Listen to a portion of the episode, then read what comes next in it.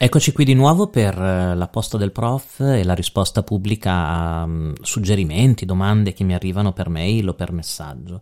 Oggi vorrei parlarvi di um, condivisione dell'informazione. Mi arrivano molte, eh, molte mail o molte domande su quanto sia importante, secondo me, il condividere tutto quello che, che viene fatto o al contrario, su quanto sia importante mantenere segreto quello che si fa. Allora, io sono ovviamente fin dall'alba dei tempi, da quando ho iniziato a occuparmi di questi temi, da quando ero ragazzo, io sono cresciuto un po' con la convinzione che il condividere il più possibile tutto quello che viene fatto, ossia il lasciare libero eh, ogni scritto, ogni informazione, ogni attività e il condividerlo il più possibile sia uno strumento di vantaggio e di crescita anche e soprattutto per chi crea i contenuti e al contrario sono fermamente convinto che il mantenere segreto quello che si fa e il non condividerlo ehm, in un'ottica di, di vantaggio competitivo, no? per guadagnare un vantaggio competitivo sia tendenzialmente completamente sbagliato perché il,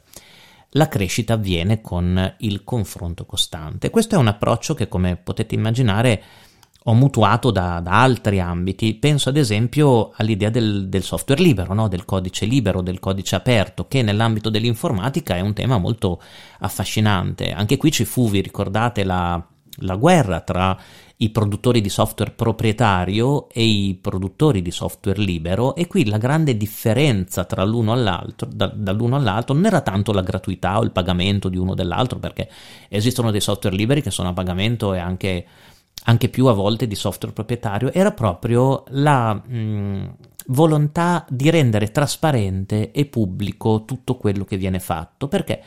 Perché la trasparenza permette di non solo di verificare eventuali vulnerabilità o falle di sicurezza, ma anche di, di, crescere, di permettere a chiunque di partire dal tuo lavoro e dalle tue, diciamo, delle tue attività e un po' come si costruiva no, sulle spalle dei giganti, l'idea di di, di portare un progresso eh, continuo a quello che viene fatto. Eh, questo è il motivo per cui, eh, pur nei limiti del, dei rapporti con gli editori, del, del, diritto d'autore, io ho sempre cercato fin dagli inizi di eh, rendere il più possibile pubblico trasparente e, mm, e suscettibile, anche disponibile per un confronto, eh, tutto quello che, che, che faccio. E, ehm, è un consiglio che, che do ovviamente anche a voi, anche a chi mi ha scritto. Non pensare che la chiusura possa essere un, un vantaggio competitivo, non pensare che il segreto di quello che si fa eh, possa essere uno, uno strumento di, di, vantaggio. Al contrario, il contribuire alla diffusione della cultura, alla condivisione della conoscenza, ai, riferimenti, diciamo, costanti al nostro lavoro. È, è, uno strumento che ci aiuta a crescere. Io ho avuto tantissimi feedback e eh, diciamo suggerimenti e consigli proprio cercando di rendere disponibile il più possibile ogni mia attività. Un aspetto molto interessante può essere quello di fare circolare come prassi ad esempio negli Stati Uniti, in Nord America, ma anche in Inghilterra, eh, i lavori preparatori. È molto interessante anche far circolare prima il, i semi lavorati in un certo senso, che non sono soltanto le bozze di articoli, magari di articoli già, mm, eh, già come posso dire, eh, quasi completi, ma anche proprio le idee che man mano vengono di eh, di indici, di percorsi di ricerca, di, mm, di, linee innovative di studio. Questo permette oggi, grazie ai social network, alla, ai contatti che si possono mantenere, mm, mantenere sui social, un, un, un, vantaggio molto molto forte. E quindi per rispondere alla domanda che mi è stata fatta, sì, io consiglierei assolutamente una totale trasparenza, condivisione e diffusione dei risultati delle nostre ricerche, ma anche delle, mm, delle impostazioni, della, mm, dei, dei semilavorati, dei lavori intermedi, perché un'osservazione magari intelligente ci può aiutare a cambiare rotta e a cercare anche nuove prospettive. Non bisogna aver timore, secondo me, di commenti o critiche, ma per due motivi. Primo perché siamo tutti in grado di distinguere il commento o la critica che viene fatta da una persona competente, che è motivata per farci crescere, per...